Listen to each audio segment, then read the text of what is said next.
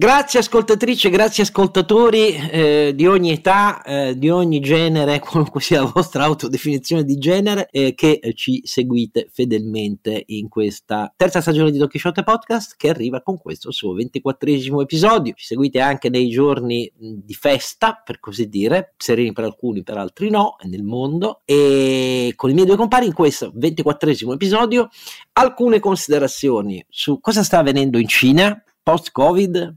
La Cina riapre, ma nel frattempo, insomma, cambio radicale a cui è stato costretto il regime sul Covid produce un fenomeno diverso dalle aspettative. Dopodiché alcune considerazioni generali su alcune chicche della legge di bilancio che arriva all'esito in questi giorni, e qualche considerazione sulla Russia, ma anche un'osservazione sul sistema calcio all'atere di quello che sta avvenendo alla Juventus. Qui 24° episodio.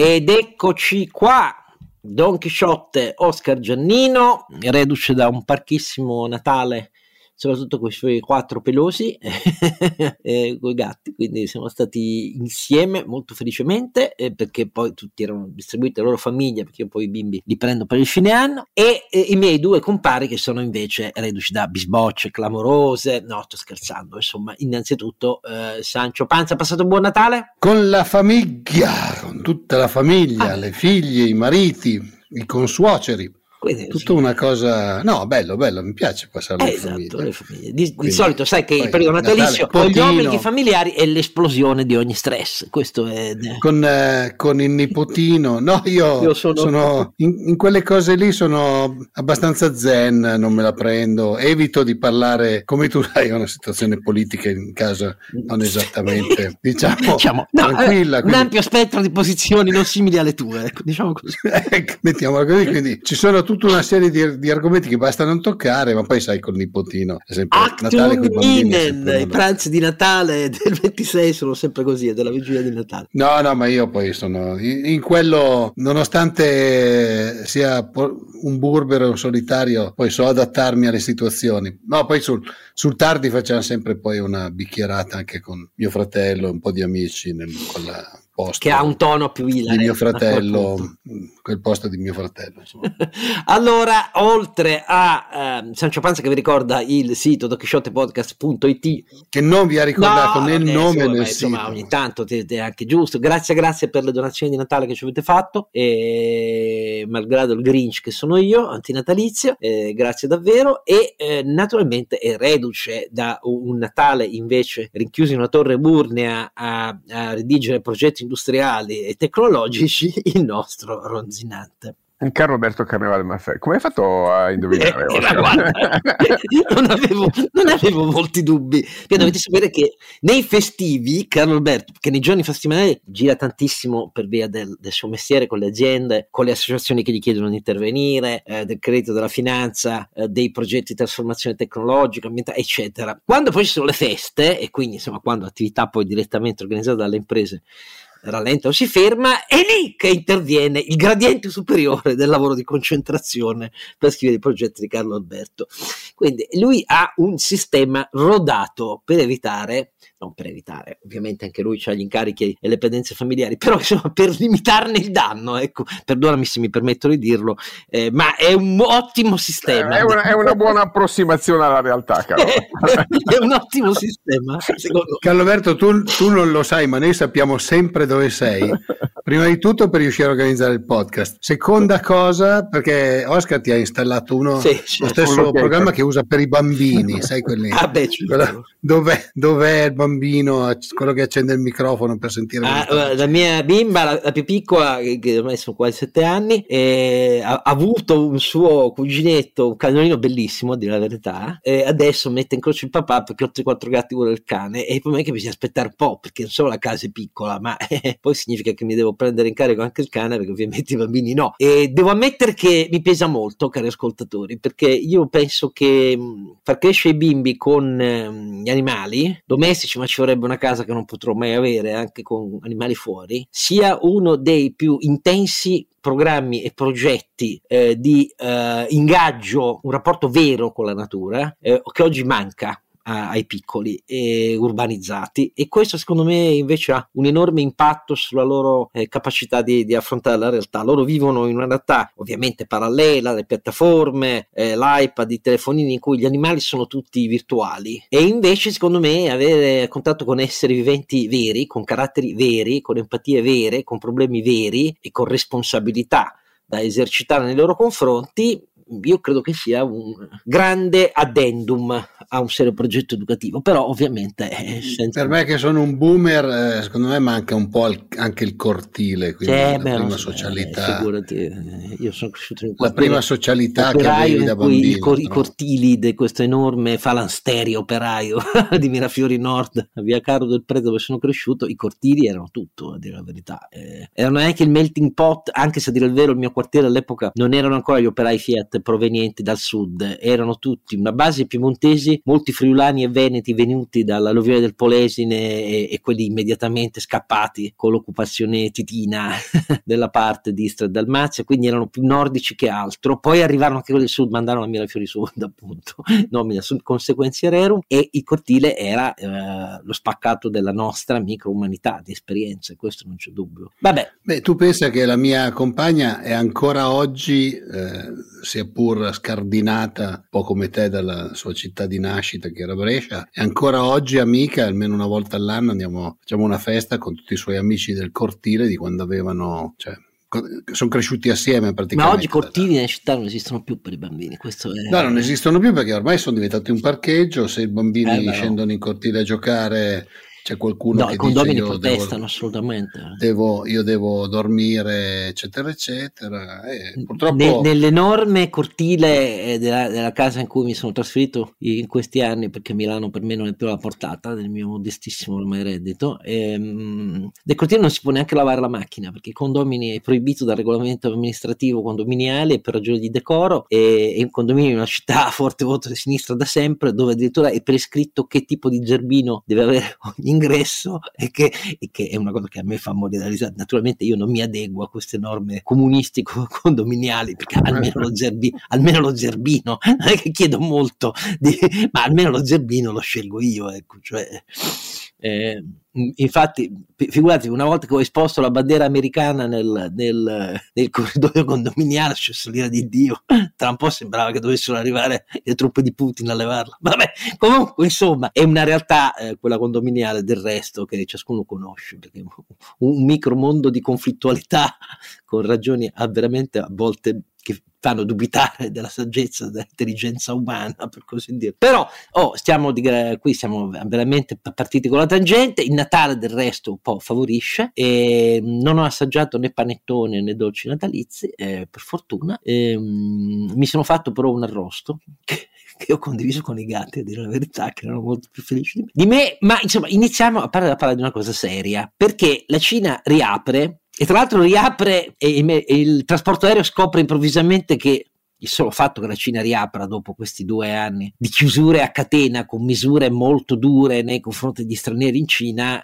per la politica dello zero Covid, come sapete, ha fatto improvvisamente scoprire in queste settimane, che sono settimane terribili negli Stati Uniti per il trasporto aereo, perché hanno una quantità di voli azzerati per via delle condizioni climatiche. Gli Stati Uniti sono colpiti da un'ondata di freddo, gelo, neve, ghiaccio veramente molto forte, e contemporaneamente però il mercato del trasporto aereo mondiale si è reso conto in pochi giorni che le flotte, che avevano a questo punto negli anni di Covid ridotto molto il loro operativo e avevano sospeso l'acquisto di velivoli eccetera eccetera, si trovano a corto di aerei. Quindi guardate le accelerazioni che avvengono nel mondo, senza guardare sulla nostra micro Italia come sono diverse. Per esempio il costo medio del nolo marittimo e dei container rispetto alle punte che aveva raggiunto, con enormi impatti sulle le filiere e le catene di approvvigionamento europee e internazionali dell'Occidente, è sceso tra il 45 e l'80%, per dire, rispetto ai picchi che aveva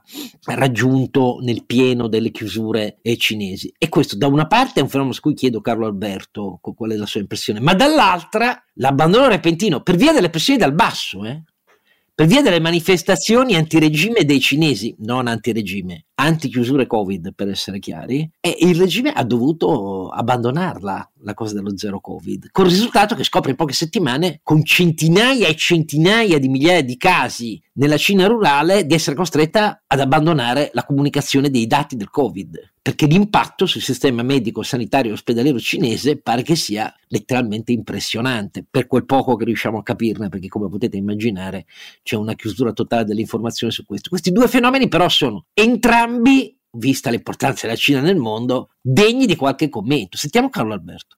Ma io ho sentito i colleghi a Shanghai appena prima di Natale e ti confermo che gli ospedali sono saturi, le ambulanze o non viaggiano o non vengono nemmeno ricevute, e che il numero di contagi è non stimabile, milioni, centinaia di milioni, perché, come ogni buon regime autoritario insegna, di fronte a una situazione di mancanza di controllo da parte dell'autorità si sospendono le informazioni o si manipolano le informazioni. Più che zero Covid abbiamo zero Covid news come principio fondamentale. Qui le stime sono da migliaia di morti al giorno, d'altra parte questa è la Cina. Che dire, Oscar, se torniamo a 2 anni fa, cioè al momento in cui, ricordo molto bene che erano proprio questi giorni del 2020 quando iniziò la campagna vaccinale in Italia, ricordo il primo vaccinato era proprio 2 giorni dopo Natale, ricordo perché feci una conferenza stampa che criticava l'assenza totale di una strategia di vaccinazione seria in questo paese, forse te la ricordi anche tu, Renato. Dicevo che come ogni buon regime dittatoriale o come ogni governo incapace, la Cina non aveva una politica pandemica gestibile e non ce l'ha neanche oggi, perché passare da zero Covid alla rimozione completa del problema vuol dire aver avuto prima in spregio totale il rispetto della libertà e dell'autonomia dei propri cittadini, e adesso per la loro vita, senza passare da una politica seria di gestione della pandemia e quindi dall'adozione di politiche vaccinali adeguate. Qui, come dire, la colpa di tutto questo, la responsabilità storica di tutto questo è certamente del governo di Pechino, che per me, come dire, solo per questo fatto merita veramente una condanna storica senza appello, perché ha avuto ormai 2 anni e mezzo, quasi 3 anni di tempo per affrontare in maniera seria il problema, è ultimo al mondo, pur essendo stato il primo ad affrontarlo, oggi si scopre completamente incapace di gestire una situazione di questo genere. Noi lo commentiamo da lontano, però non è detto che questa cosa non porti conseguenze anche al resto del mondo, perché hai detto bene tu, no?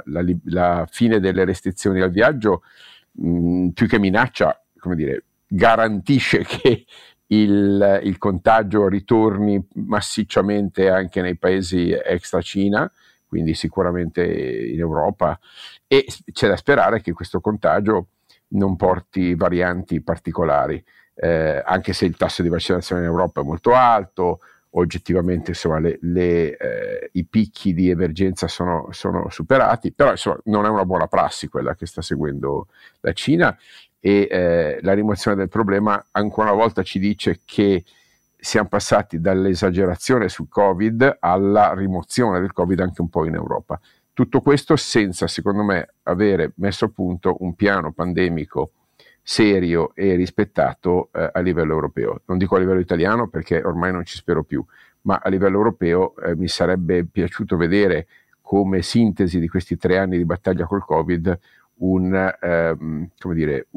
comunicazione più articolata di politiche di prevenzione. Invece siamo qui di fronte a una ripresa della recrudescenza del contagio in Cina, fondamentalmente ancora una volta in ordine sparso, per cui la Lombardia decide che vuole introdurre il test di Covid per Malpensa, ma Fiumicino no, tanto per dirti la situazione di oggi, per non parlare delle politiche nel resto d'Europa. Ecco, non mi piace vedere l'Europa che non si è preparata a gestire una situazione di questo genere con politiche quantomeno armonizzate. Non voglio dire che devono andare in un senso o nell'altro, ma mi sarebbe piaciuto vedere una politica armonizzata. In questo senso non abbiamo imparato la lezione della pandemia e questo mi dispiace molto. Aspettate un secondo, Renato, perché tanto per dare un ordine di grandezza della mistificazione dei dati da parte cinese, in questo momento che registriamo, è il 27 dicembre, sono le 22, in questo momento le 23:19, se andate sul dashboard, sul Covid dashboard del John Hopkins, che è aggiornato con le cifre ufficiali di tutti i paesi del mondo sui casi ufficiali dichiarati dalle autorità di Covid e sulle vittime, l'impennata negli ultimi del dato cinese tuttavia resta totalmente non raffrontabile con i paesi avanzati. Vi farò le cifre. Negli ultimi 28 giorni i casi dichiarati ammessi ufficialmente dall'autorità cinese, prima che sospendessero negli ultimi 3 giorni la comunicazione dei dati, degli ultimi 28 giorni prima del 27 di dicembre era di 788.000 casi con soli 807 vittime di Covid nei 28 giorni alle nostre spalle. Tenete conto che con questi 807 dall'inizio del Covid si raggiunge la cifra di vittime in Cina solo di 16.817 persone.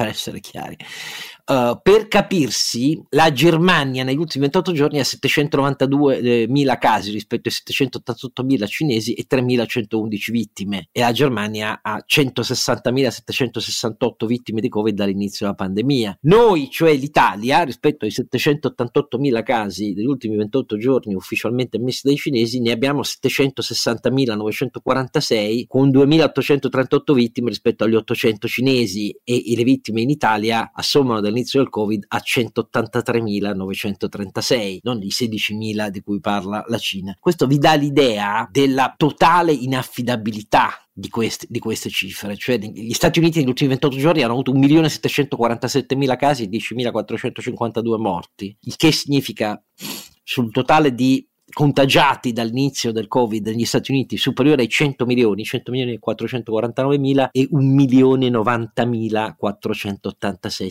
vittime negli Stati Uniti, la Cina 16.000. Fatevi da soli qualche conto sull'affidabilità dall'inizio a oggi della comunicazione cinese del fenomeno Covid, dall'inizio a Wuhan a oggi, e insomma non si può considerarlo un problema cinese se abbiamo capito qualcosa di come gira la pandemia nel mondo, visto che a ogni pandemia sembra che molti continuino a non capirlo. Però quindi sì, l'apertura dei mercati di trasporto eccetera è una grande notizia, ma punto interrogativo su quali saranno le conseguenze di questo revirement totale adesso rispetto al no Covid seguito fino a questo momento, sottoponendo i diritti dei cinesi a violazioni, al cui confronto chi parlava di regime in Italia forse dovrebbe fare qualche proporzione. Lì si bloccavano città di 5, 6, 8, 10 milioni di abitanti e non potevi uscire di casa neanche per mangiare, cioè, te lo portavi al fatto che potesse esistere un servizio che te lo portava a casa con le tute, per capirci, fuori la porta di casa senza nessun contatto. Detto tutto questo, perdonami Renato perché ti ho interrotto. No,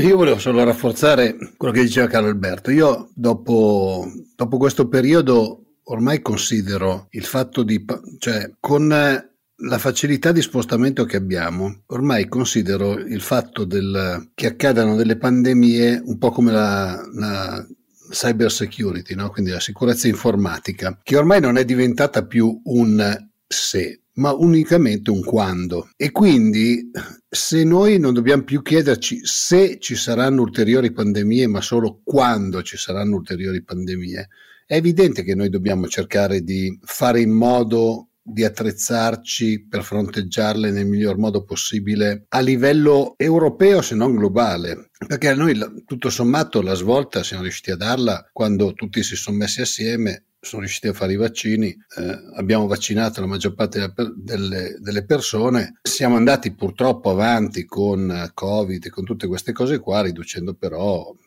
di parecchio le perdite. Non dimentichiamoci che c'è stato qualcuno all'inizio che diceva che i cinesi erano fra i primi che avevano fatto un vaccino che funzionava benissimo e come mai non comperavamo il loro invece di sviluppare quelli che sono stati sviluppati qua in Occidente. Mi sembra che in questo momento non non abbia l'aria di un posto dove c'è una forte vaccinazione delle persone e con vaccini che funzionano. Però sai, lì è sempre molto difficile capire quelli che sono i dati.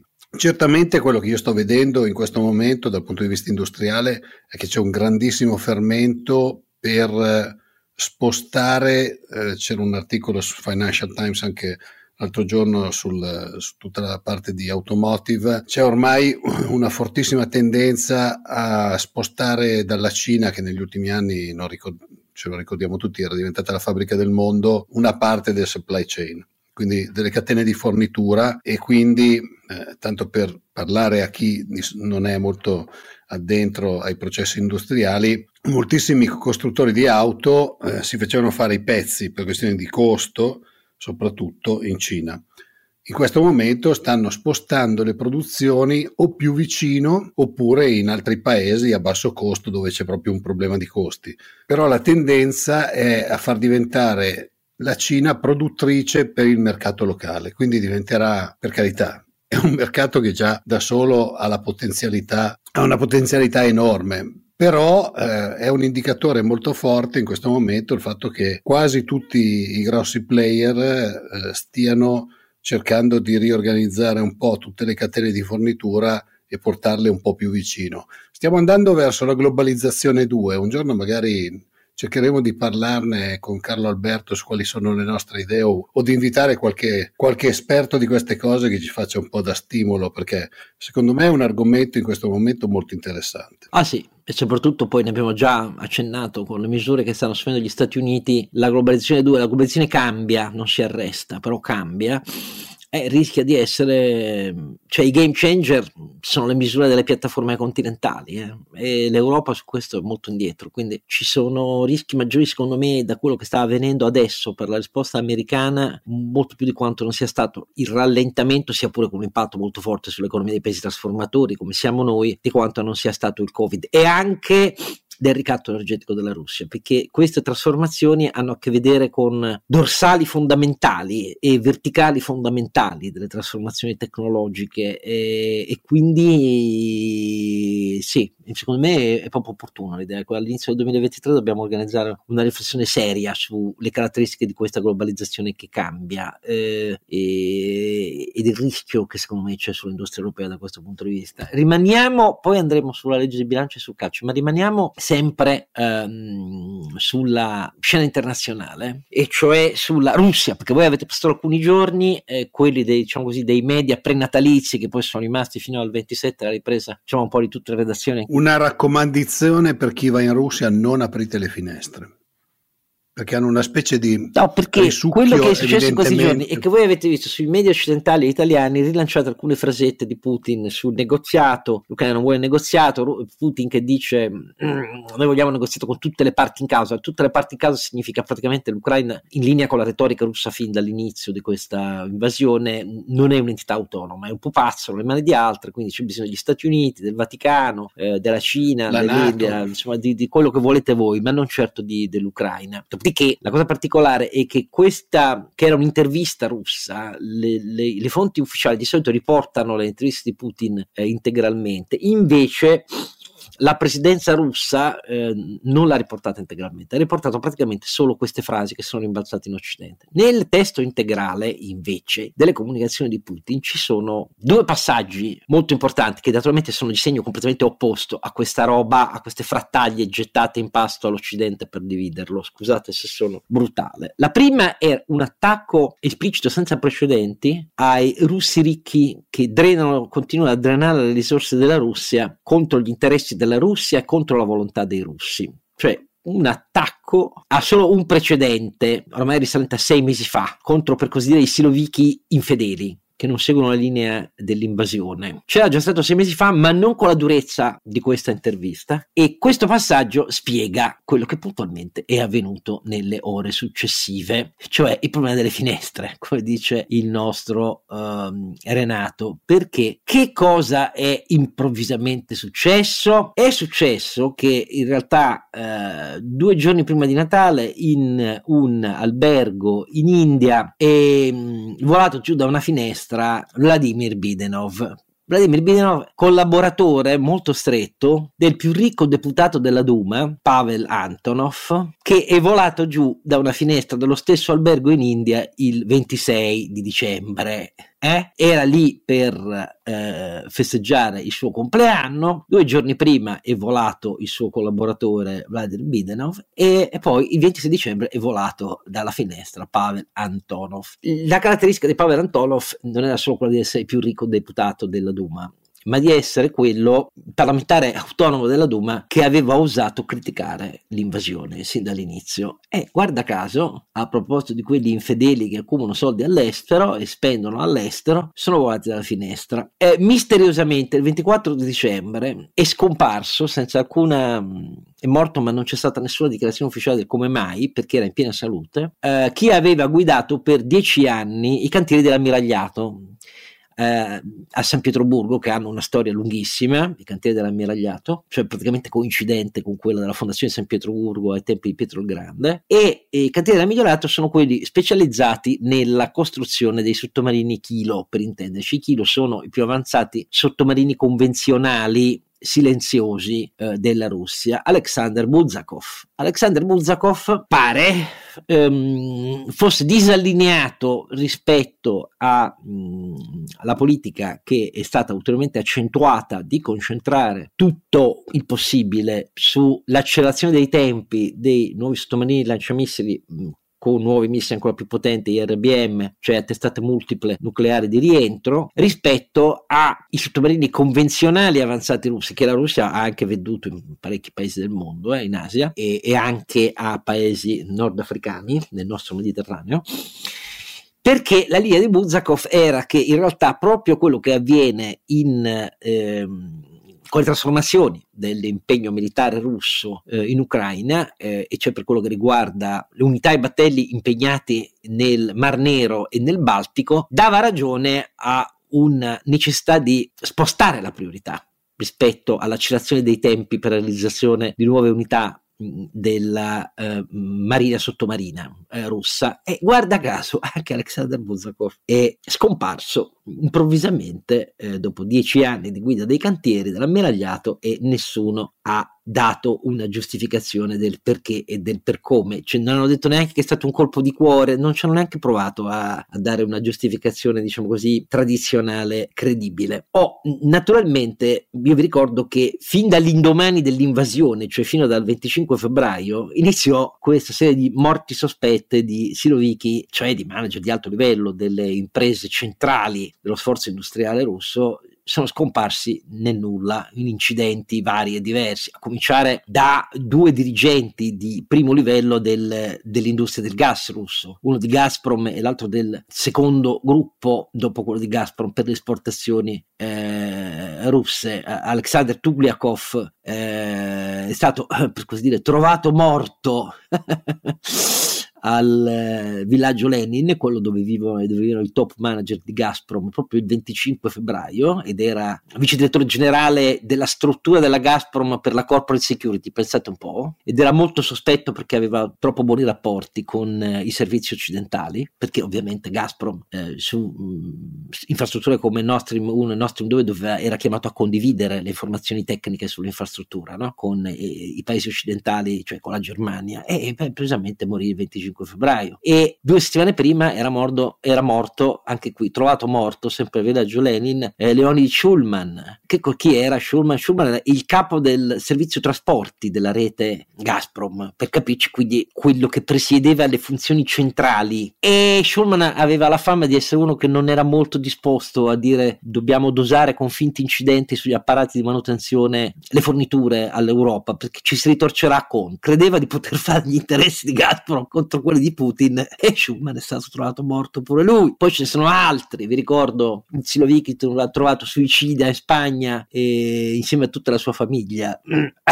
Ecco, naturalmente anche lì è scesa un pietoso velo perché nessuno ha creduto a questo. Un altro Siloviki, Vladislav Avayev, ucciso a Mosca, e anche qui sua moglie e suo figlio trovate uccisi nell'appartamento. Questo qua era il vicepresidente di Gazprom Bank, che è la terza banca russa, e come potete capire Gazprom Bank è quella di Gazprom. Ecco, la lista è lunga, come vedete, eh? Poi noi non ci facciamo caso qua, però il meccanismo dell'annullamento, cioè della sparizione con vecchi metodi di KGB di russi eminenti non allineati, l'ha dichiarato nella sua intervista, nella parte che non avete letto del 20 di Natale, e come vedete è puntualmente all'origine di direttive precise che il regime di Putin sta impartendo per terrorizzare e allineare tutti coloro che avessero dei dubbi rispetto all'impatto che ha sull'economia russa quello che sta succedendo. La seconda parte dell'intervista, che non avete letto, era una parte che ulteriormente diceva letteralmente che il 99,9%, dice Putin, dei russi è disponibile a qualunque cosa pur di vedere la madre patria vincere in Ucraina. Vedete un po' voi come questa frase possa micciare, andare insieme alle frasi della trattativa e della pace che vi siete dati in pasto per Natale, attribuite a Putin, e io mi taccio qua perché mi scappa da ridere, insomma, ecco, nel senso che siamo ancora vittime della capacità manipolativa di Mosca. Nel frattempo alla televisione di Mosca vanno in onda finti filmati in cui si vedono cittadini tedeschi, britannici, scozzesi, polacchi morire di freddo perché vengono rappresentati ai russi nella televisione di Stato gli europei piegati dal freddo e dal gelo, con le industrie bloccate e così via, operazioni orwelliane che si commentano da sole, che noi apprendiamo solo perché ci vengono rilanciate da di dentro, da voci e da chi le filma proprio col telefonino e ce le ritrasmette qua, ma non hanno un grande impatto sui media occidentali, a dire la verità. E io qui mi fermo, perché vediamo nel 2023 se quello che resta della solidarietà europea, rimasta molto indietro nel sostegno militare all'Ucraina, andrà avanti, oppure se tutti dobbiamo credere adesso a questa sceneggiata del bispensiero orwelliano Putin, che dice da una parte che lui tratta con tutti però continua a fare la guerra perché il 99,9% dei russi sarebbero dalla sua parte e chi non è dalla sua parte vola dalla finestra. Tra poco torniamo qui. Renato, hai dato una controllata agli infissi a casa tua? Sì. In che senso? Scusa. Non vorrei che qualche finestra improvvisamente. Ah, le finestre, no, ma sai che... no, per te... no, non era per l'impatto energetico. No, era per... no, infatti le finestre, guarda, è l'unica cosa che avevo cambiato un po' di tempo fa, ma perché le dovevo cambiare, poi c'era anche bonus, uno di quelli lì. Però il... no, ma sai, il video dei russi non ha avuto grandissimo impatto, perché tutto sommato, al di là del fatto che purtroppo ci sono persone che soffrono, ma quelle c'erano anche prima della guerra in Russia e in Ucraina, e quindi sono molto sfortunate. Diciamo che tendenzialmente nella media la situazione non è esattamente quella descritta dal film Tino che ho visto, insomma, perché cioè, poi è evidente che la propaganda russa, cioè, probabilmente, non so, loro non riescono, in questo momento non possono viaggiare, non ne hanno molti, che però quelli che sono qua immagino che qualcosa gli diranno, insomma, a quelli che sono rimasti di là, della cortina di ferro che si sta ricreando. Allora, io prima di sentire Carlo Alberto e Renato intorno a quello che sta avvenendo, saranno considerazioni generali e non una riflessione seria e strutturata che ha bisogno di più tempo, però vogliamo fare qualche considerazione sul UEFA Juventus, indagine Juventus. Prima di questo però io volevo allietarvi con alcune delle chicche, al di fuori dei temi generali della legge di bilancio di cui abbiamo già parlato, vi abbiamo già descritto cosa pensiamo, dei vai e vieni, dello schiaffo finale del MEF all'intera maggioranza, con 44 misure riscritte dopo migliaia che erano state costrette ad accantonare malgrado avessero opinioni tecnicamente infondate sulla loro ammissibilità e copertura, bla bla bla bla. Però poi ovviamente la legge di bilancio, e sarà più così ancora il 31 dicembre quando arriva il mille proroghe, è piena di cosette. Senti Oscar, lanciamo un contest, dai, che mi è venuto in mente adesso, cioè? La creo qua, lanciamo un contest, i nostri ascoltatori che nei social, vabbè, poi cercherò io di fare una sintesi, di raccogliere un po' di documentazione, ci dicano a chi è dedicato ogni passaggio, perché sono convinto che un po' delle persone che ci ascoltano sapranno indicare con nome e cognome i destinatari nelle prebende, e quindi potrebbe essere, però a me potrebbe essere divertente. Le micro misure sono una cosa fenomenale, che fanno capire che poi, siccome sulle grandi voci della legge di bilancio il deputato, tanto meno i senatori che votano senza poterla neanche esaminare praticamente, le opposizioni adesso hanno rinviato l'ulteriore giorno perché giustamente manifestano contro la gola tappata alla seconda camera, in un secondo, anzi che poi è la prima per importanza al Senato. Però detto tutto questo, va sempre peggio da questo punto di vista, ci teniamo un bicameralismo inutile visto che l'atto fondamentale di indirizzo della politica economica tanto solo una Camera lo esamina, per così dire, ecco, perché poi anche la Camera è stato un esame per così dire. Però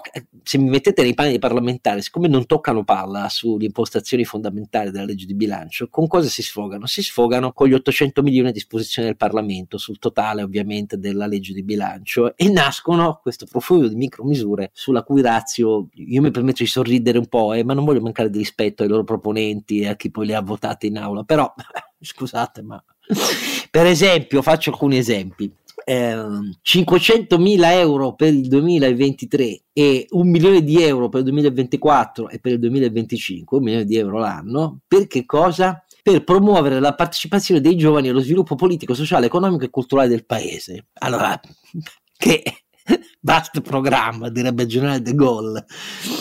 Quindi questi soldi poi vanno al Consiglio Nazionale dei Giovani, uno degli organi più inutili di cui immagino voi ignoriate anche l'esistenza, tra le 1000 pieghe degli organi inutili dello Stato. Serviranno a spesare il Consiglio, come ovvio, perché come ovvio la partecipazione dei giovani allo sviluppo politico, sociale, economico e culturale del paese, con una cifra così non vedo che cos'altro possa servire se non per le spese fisse del Consiglio Nazionale dei Giovani, che immagino abbia membri sicuramente non retribuiti, ma abbia sicuramente un micro staff che se ne deve occupare, e secondo me quelle sono le cifre. E vabbè. Dopodiché non è finita sui giovani. Al fine, io leggo, di sostenere e promuovere progetti di alfabetizzazione mediatica e digitale e progetti educativi a tutela dei minori realizzati dai fornitori di servizi di media, cioè le imprese editoriali, e dai fornitori di piattaforme di condivisione video, è istituito nello stato di previsione del Ministero delle Imprese del Made in Italy, ex MISA, oggi MIMI, un fondo con una dotazione di 1 milione di euro per il 2023, 2024 e 2025 per alfabetizzazione mediatica e digitale e di progetti educativi dei minori, 1 milione di euro. Scusate se rido. No, vabbè, no, tu giustamente non sanno usare il cellulare, il computer, bisogna che li usiamo. Queste cifre con finalità così spropositatamente ampie, per così dire. Dopodiché andiamo a un terreno impegnativo, perché stiamo parlando di una misura che nasce nell'ambito del sostegno ai lavoratori che sono coinvolte in crisi, aziende in crisi, nei diversi fasi della crisi, quindi o il recupero di aziende in crisi o quelle che sono in crisi davvero, cioè perché i processi di ristrutturazione e riconversione industriale intervengono dopo la discontinuità aziendale. Cacchio, uno dice questo è un problema fondamentale rispetto alle centinaia di crisi aperte da 1000 anni al MIMIT ex MISE. Ecco, a questo fine, per il finanziamento degli interventi a sostegno della nascita e dello sviluppo di imprese cooperative per quei lavoratori, è stanziata l'astronomica cifra di 1,5 milioni di euro per il 2023. Voi capite che, siccome stiamo parlando di decine di migliaia di lavoratori, 1,5 milioni di euro, ecco, io mi limito a dire non vedo alcuna congruità rispetto alla vastità del fine per cui viene giustificato. Quindi anche qui si tratterà di finanziare probabilmente una struttura fissa presso il ministero che è addetta a elaborare questi progetti, al di là della loro fattibilità e al di là del fatto che poi vengano fatti davvero.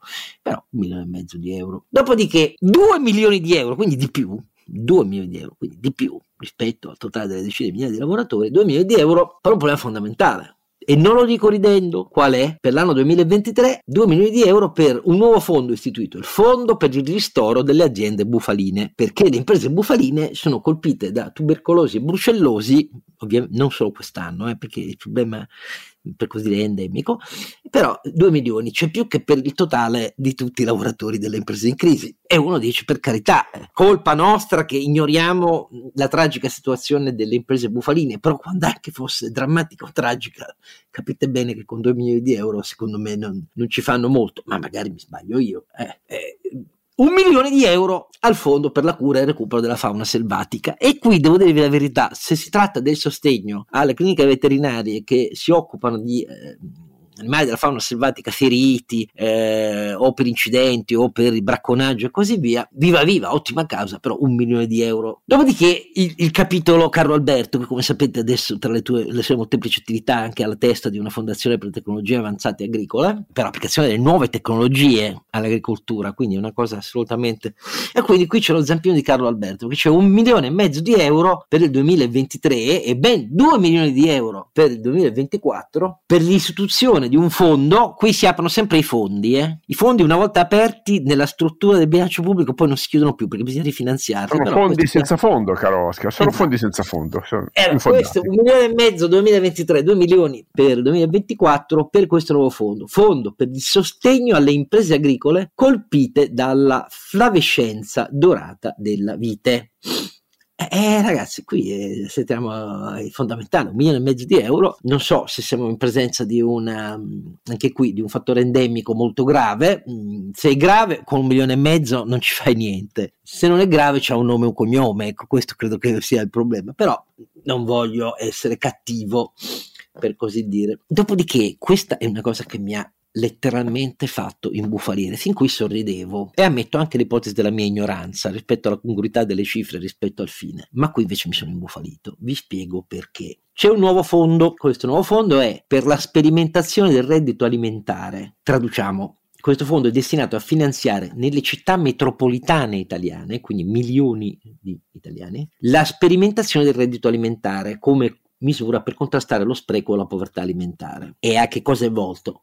All'erogazione a soggetti in condizioni di povertà assoluta, quindi sotto la soglia della povertà assoluta che cambia da regione a regione secondo i criteri Istat, di pacchi alimentari, e sono realizzati con l'invenduto della distribuzione alimentare, no?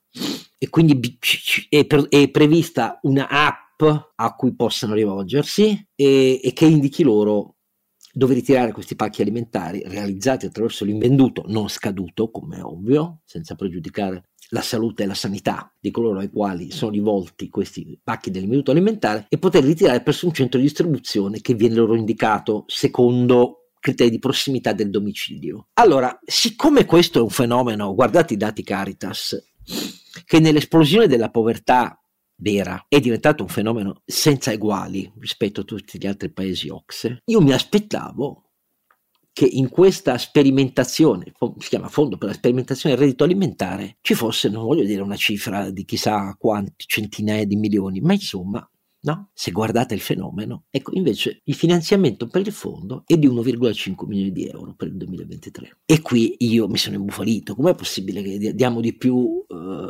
con tutto il rispetto alle aziende bufaline, che ha la sperimentazione per il reddito alimentare? Perché ci fidiamo della Caritas, questa è la verità vera, e quindi demandiamo alla Caritas, e perché se no non si spiega. €1.500.000, cosa fai rispetto a questo problema con €1.500.000? E vabbè, qui vado a un altro sorriso. Io, guardate che è lunghissimo l'elenco, quindi mi fermo qua. Qui però veramente chiedo aiuto ai miei due compagni, perché io non riesco a capire di che cosa si tratti. Si chiama un nuovo fondo per lo sviluppo di ciclovie urbane intermodali. Allora, a me l'intermodalità mi è molto chiara quando si tratta di gomma ferro aereo porti.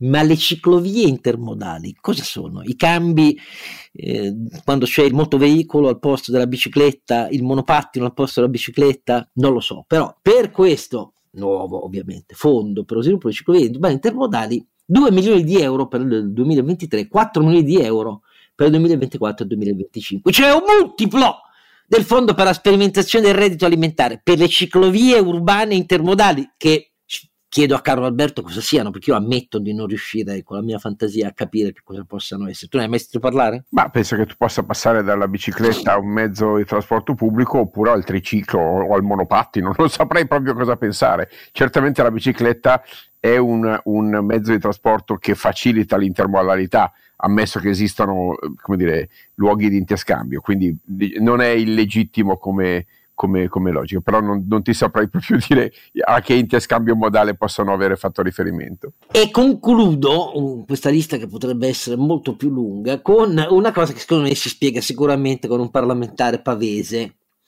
perché rispetto a queste cifre che non sono io, no, ma sicuramente deve essere un amico di Renato, perché avete visto che le dotazioni sono molto limitate per fini a volte sconfinati, è una dotazione ridicola per la sperimentazione del rito alimentare, ma invece per l'istituto universitario di studi superiori, lo IUS di Pavia, che è una scuola superiore di ordinamento speciale, per quell'istituto lì, solo per quell'istituto lì, è attribuito un contributo a incremento della quota base del fondo di funzionamento ordinario che gli spetta, di 4 milioni per il 2023 e 5 milioni di euro per ciascuno degli anni 2024 e 2025. Io sono molto felice del fatto che l'Istituto Universitario di Studi Superiori di Pavia abbia questa dotazione di 14 milioni, ma fatevi il conto da sola di quale possa essere la congruità rispetto alle cifre che vi ho elencato prima per i fini più vari e diversi, e poi improvvisamente c'è questo Istituto Universitario di Studi Superiori che sarà sicuramente commendevolissimo e di grande qualità, però siccome non è l'unico in Italia, grandissima tradizione a Pavia, sai che collegi, per carità di Dio, ecco, però capisci che il cherry picking di questo rispetto al totale dei sistemi delle scuole superiori italiane, guai, però insomma, dai, fate qualche commentino e poi andiamo a FIFA, UEFA e Juventus. Che vi pare di queste belle misure strepitose, no?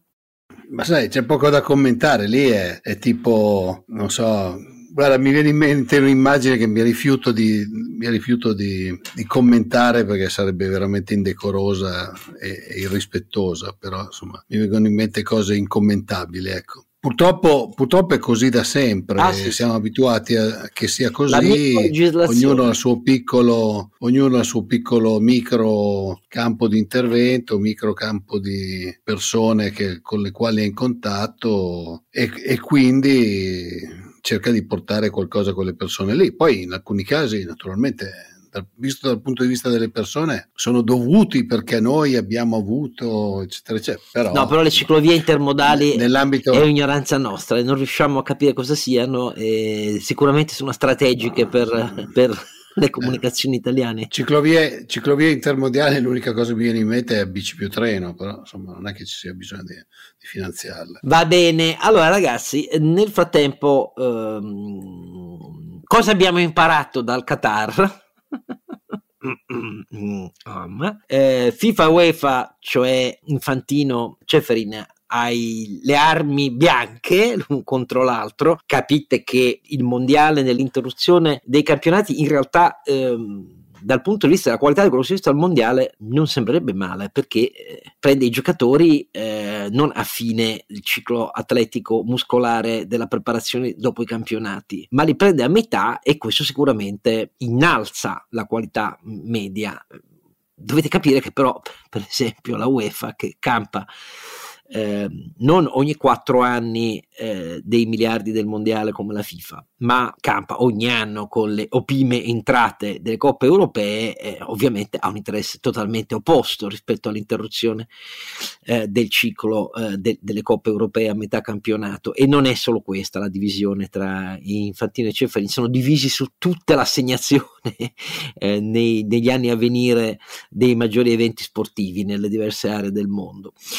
Però questo da una parte, dall'altra un parere dell'avvocatura europea che è intervenuta sulla vicenda UEFA Supercoppe, dall'altra la Juventus ha comunicato solo al Consiglio d'amministrazione, cioè la lista dei suoi consiglieri che si troveranno a dover affrontare quindi le indagini penali da una parte e la riapertura del fascicolo da parte della Federazione Italiana Gioco Calcio, che l'aveva chiuso a dire la verità, a carico della Juventus. Su questo vorrei sentire Carlo Alberto Renato. Ma Oscar, io ti devo dire che il calcio come sempre è all'incrocio per lo sport. Aspetta, non ti dimenticare anche lo spalma debito contributivo, no, infatti, in 60 accomoderate. In 60 accomoderate, infatti quando dico che il calcio è una specie di territorio alieno, no? Che è all'incrocio fra politica, istituzioni, sport, giardino di gioco dei potenti. Ma intanto fammi dire, il mondiale del Qatar è stato un esperimento calcisticamente riuscito, ma politicamente imbarazzante per tutti, e bisogna ricordarlo, perché il calcio ha dimostrato di essere ancora, insomma, una storia tra Sud America ed Europa per l'ennesima volta, e quindi sia pur con evidenze Marocco, Giappone, eccetera, eccetera, molto interessante. Sì, sì, sì, meno male per carità, però alla fine vincono sempre quelli che giocano, diciamo, nel campionato europeo, perché la verità è anche quella. Sì, anche il Marocco in effetti, perché ha cambiato la politica, nel senso che prende i marocchini di seconda generazione nati nei paesi europei che giocano nei campionati europei, e questo ne innalza la qualità, perché non significa che non siano marocchini. Viva il Marocco, io ho tifato Marocco, però detto tutto questo è come dici. No, però dimostra che il calcio è un prodotto culturale globale ed è un prodotto che l'Europa dovrebbe vendere meglio, perché invece lo vende ancora una volta in maniera frammentata, lo vende in maniera senza trasparenza, e poi ovviamente le ricadute di questa carenza di trasparenza che parte dalla testa del pesce, che puzza anch'essa, diciamo così, si dipana per tutto il corpo, fino ad arrivare ovviamente alle manifestazioni di beneficio fiscale del tutto ingiustificate. Diciamo che il mondiale del calcio del Qatar è un capitolo a parte, ma strettamente collegato alla corruzione del Qatar del Parlamento europeo. Sì, tutta da dimostrare, perché anche lì bisogna essere garantisti, così come è tutto da dimostrare, fammi dire, ricordiamolo anche il caso nei confronti della Juventus e della sua gestione. Certamente le intercettazioni che sono uscite sono imbarazzanti, ma non avrebbero dovuto uscire dal mio punto di vista, quindi questo sono garantista anch'io, e spezzo una lancia anche per giornalisti sportivi che, fregandosene poi del tifo contrapposto dei tifosi, hanno fatto notare che chi si limita al copia e incolla, al copia e paste delle intercettazioni, come sempre dimostra che poi viviamo in emergenza permanente da questo punto di vista, perché questo è materiale ancora negato alle parti del processo, ma uno se lo trova spiattellato tutto fuori. Naturalmente i tifosi gongolano, però non è questo il punto. No, che le informazioni non sarebbero dovute uscire è un principio di civiltà, non è un principio di giustizia sportiva, è un principio, e su questo ricordiamo la battaglia importante del ministro Nordio, che si conferma una delle poche persone serie di questo governo, comunque sia. Tornando al tema del calcio, Oscar, c'è da registrare nei giorni scorsi, per la verità, l'opinione non vincolante legale dell'Unione Europea, che conferma un po' pelosamente che il monopolio di UEFA non lede la concorrenza, anche se toccherebbe alla UEFA garantire la libera associazione la libera organizzazione di tornei tra le squadre, quindi una roba un po', se posso, un po' pilatesca, che però fa capire che la presa politica di UEFA e FIFA sul sistema calcio europeo e mondiale è ancora una presa forte, però con l'assenza della trasparenza che servirebbe in questi casi. Ripeto, il calcio si conferma uno dei prodotti culturali, fatemi dire sportivi, cioè prodotti media, la parola cultura forse è un po' eccessiva, più importanti al mondo, perché l'altro tema importante da capire è che questi mondiali, nonostante l'orario diciamo intermedio tra le grandi utenze europee e sudamericana, non abbia favorito la fruizione televisiva, si sono confermati di nuovo uno dei più grandi eventi televisivi e mediatici del mondo. È una delle cose abbastanza inspiegabile in un cambiamento radicale dei contenuti media, ma che ogni 4 anni si perpetua come la liquefazione del sangue di San Gennaro. La verità è che mi sarebbe piaciuto vedere in questa occasione qua una sintesi diversa da parte delle istituzioni europee, che dovrebbero occuparsi di calcio come di uno dei prodotti più importanti da offrire al mondo, e invece palesemente lo affidano o a processi di lobby non del tutto chiare. Fammi dire, qui sono tutti da dimostrare, ma certamente quanto sta emergendo dallo scandalo Qatargate non è rassicurante, oppure ribadiscono un monopolio dell'UEFA sull'organizzazione dei tornei, che dal mio punto di vista non fa bene alla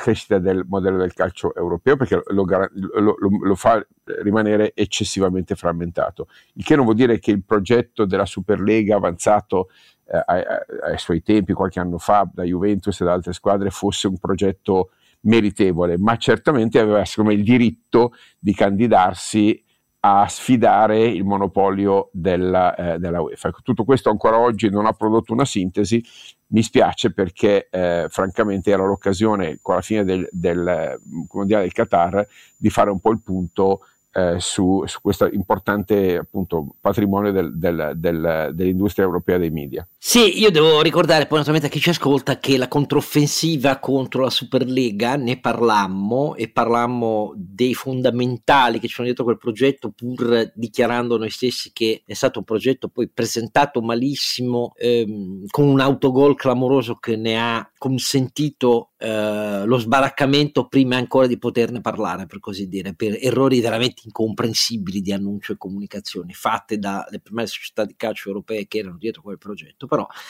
resta il fatto che per farlo saltare Ceferin è stato fondamentale proprio, guardate come ritornano i casi nella storia, la collaborazione dell'Emiro Caratariota, che è il finanziatore senza fondo del PSG di Parigi. Ecco, guarda caso, anche in quella vicenda i catariotti sono stati fondamentali per il disegno di Ceferin, cioè difendere il monopolio rispetto invece all'autonomia delle squadre. Io però volevo anche chiedere un'opinione vostra, di uomini d'impresa, sulla lista dei 5 nuovi componenti del Consiglio di amministrazione della Juventus, che si troverà a dover fronteggiare a questo punto l'indagine penale che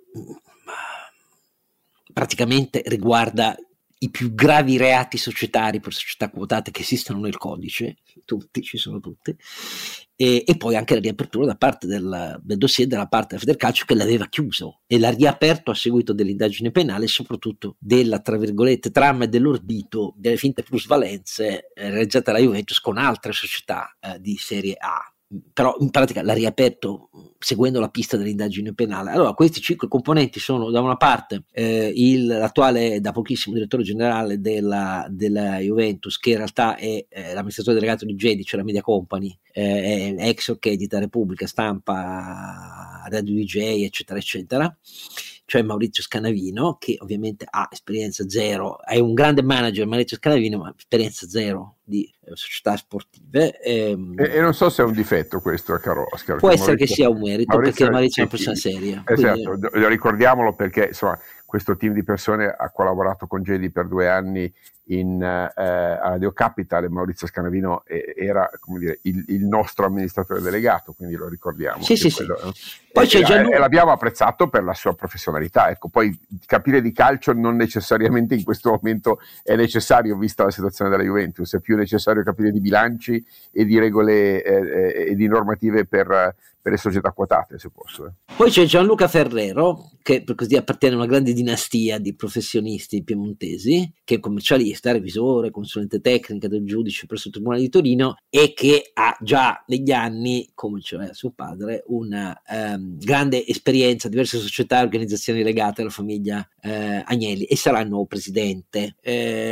Ha molti incarichi sociali, vicepresidente della Banca del Piemonte, in gruppi eccetera eccetera, in molte società, Fincantieri, Lavazza, Biotronica eccetera eccetera. Poi c'è Diego Pistone, che è un professionista di 48 anni che ha una lunga esperienza già in finanza e controllo di molte società italiane ed estere, e controllo di gestione e amministrazione anche qui per diverse società del gruppo Fiat, Texit, Magneti Marelli, Fiat Auto, bla bla bla bla. Laura Cappiello è un'esperta di diritto e di relazioni con gli organismi di vigilanza, quindi praticamente è la Miss Consob, per capirci, che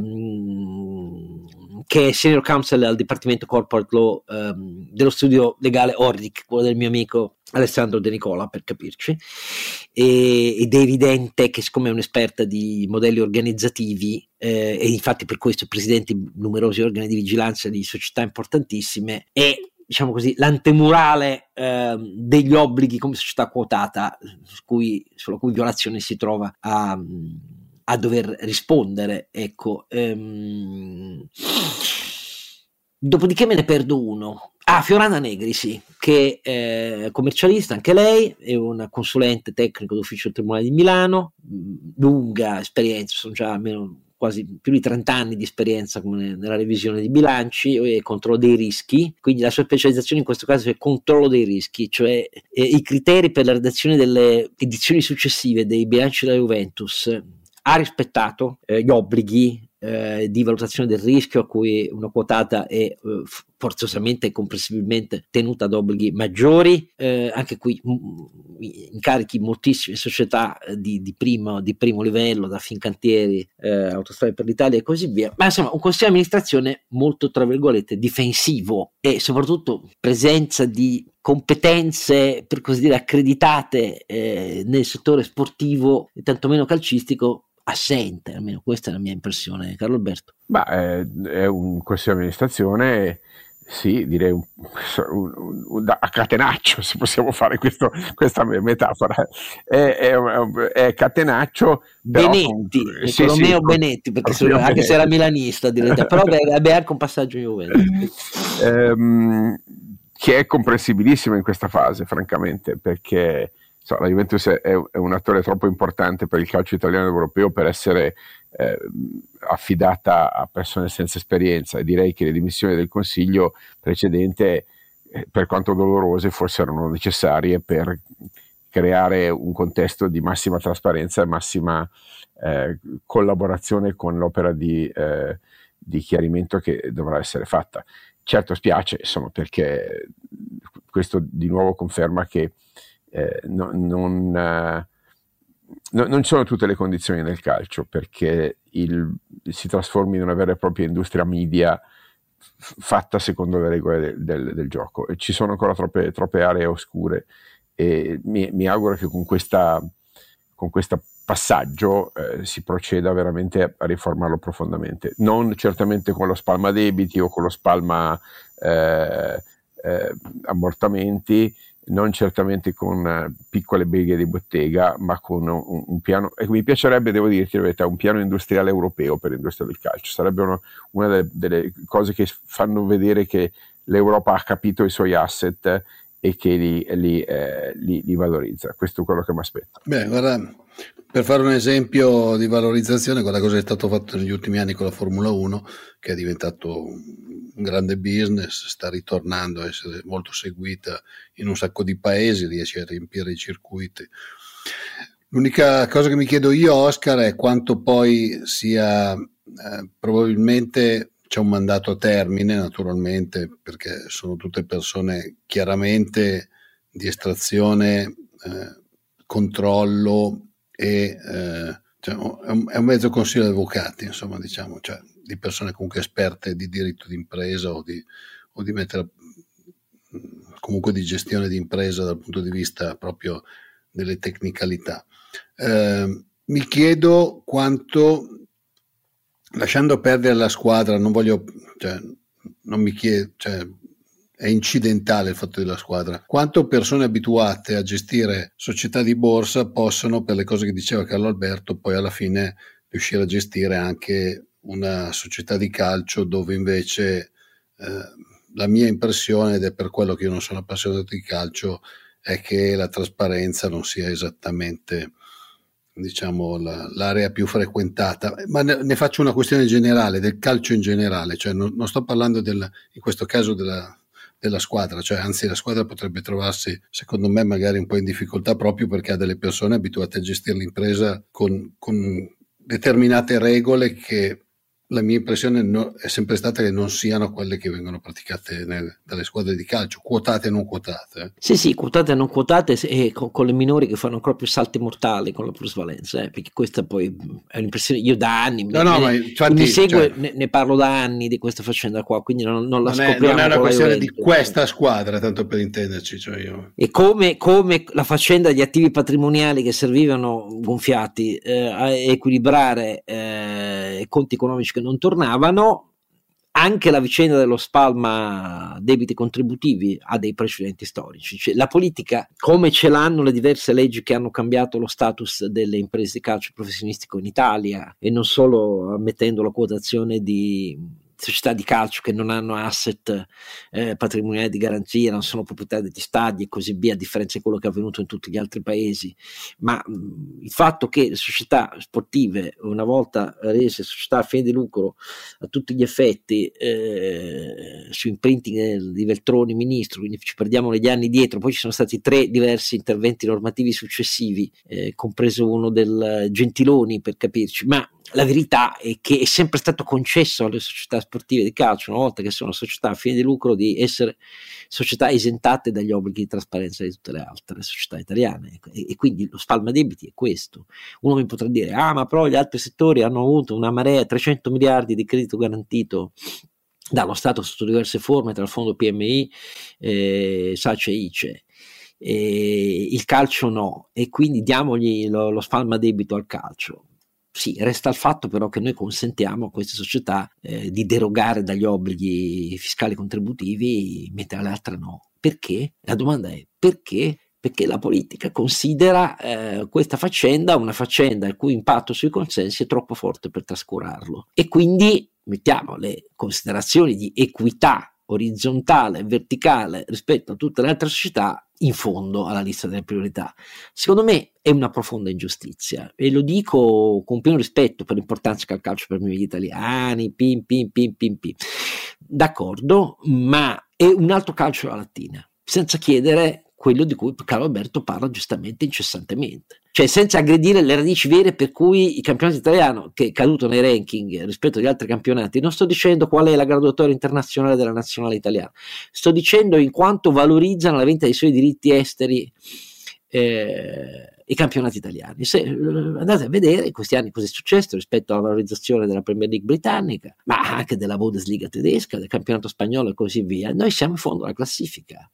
Ma siamo in fondo alla classifica perché siamo in preda a un sistema gestionale dove comandano i Lotito in Lega Calcio, da una parte, che infatti non a caso è il primo autore e ispiratore di questa misura, e dall'altro una politica che è troppo presa dalle lotte tra partiti, tutta la lotta CONI da una parte rispetto alla società sport e salute era una lotta a chi controllava le risorse allo sport italiano, non solo certo al calcio, ma a tutte le federazioni, perché considerate articolazioni di poteri territoriali a cui la politica vuole stare ben dentro, perché questo è stato il disegno della Lega e non solo della Lega di Salvini.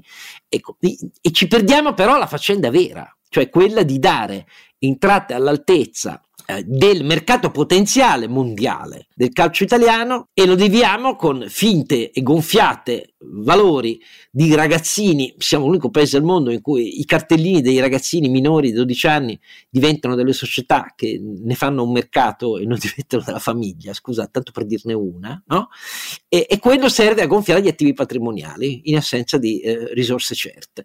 Ecco, la politica è capace di una riflessione su questo? Fino a questo momento no, la politica incoraggia la continua ricerca di deviazioni, deroghe, eccezioni, e alla fine le società di calcio si adeguano. E questo poi è quello che vedo io, cioè un meccanismo induttivo che allontana sempre più negli anni rispetto ad altre che fanno meglio dal perseguimento dell'obiettivo fondamentale: più risorse, una gestione sana dei cantieri giovanili del talento, e non per gonfiare gli attivi patrimoniali con prezzi che non esistono, e poi persino accordi di rinvio delle retribuzioni ai giocatori fatti aggirandoli, perché poi ci si mette d'accordo con loro che tanto glieli diamo con il bilancio. Ma perdonate, cioè.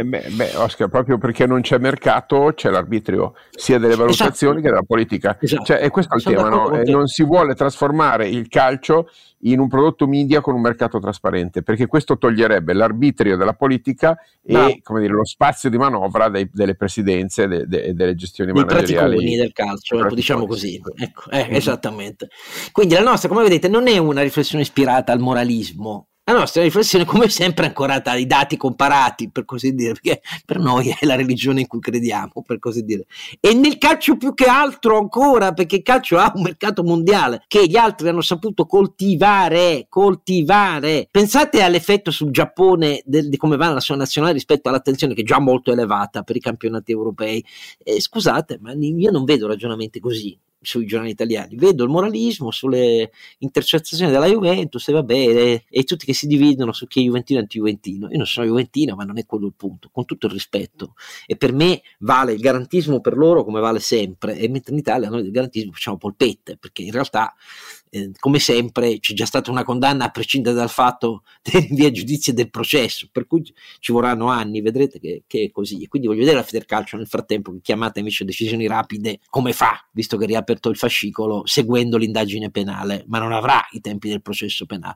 Va bene, allora direi che vi diamo appuntamento, mio ringraziamento come sempre ai miei due grandi compari, a Renato e Carlo Alberto. Vi diamo appuntamento al 25esimo episodio in cui bilancio del 2022 e previsioni sul 2023, quindi cosa sarà? Porto i dadi. Babilonia o Apocalisse? Boh, questa sarà la nostra domanda. Più Italia, più facile che sia Babilonia più che Apocalisse, perché nel 2022 ancora una volta ha retto, come vedremo, più di quanto non ci si immaginasse. Aveva ragione Carlo Alberto, celebreremo il trionfo di Carlo Alberto nella prossima puntata, ma intanto appuntamento con un grazie a tutti, e a Renato e a Carlo Alberto in primis, e a voi tutti al 25esimo episodio.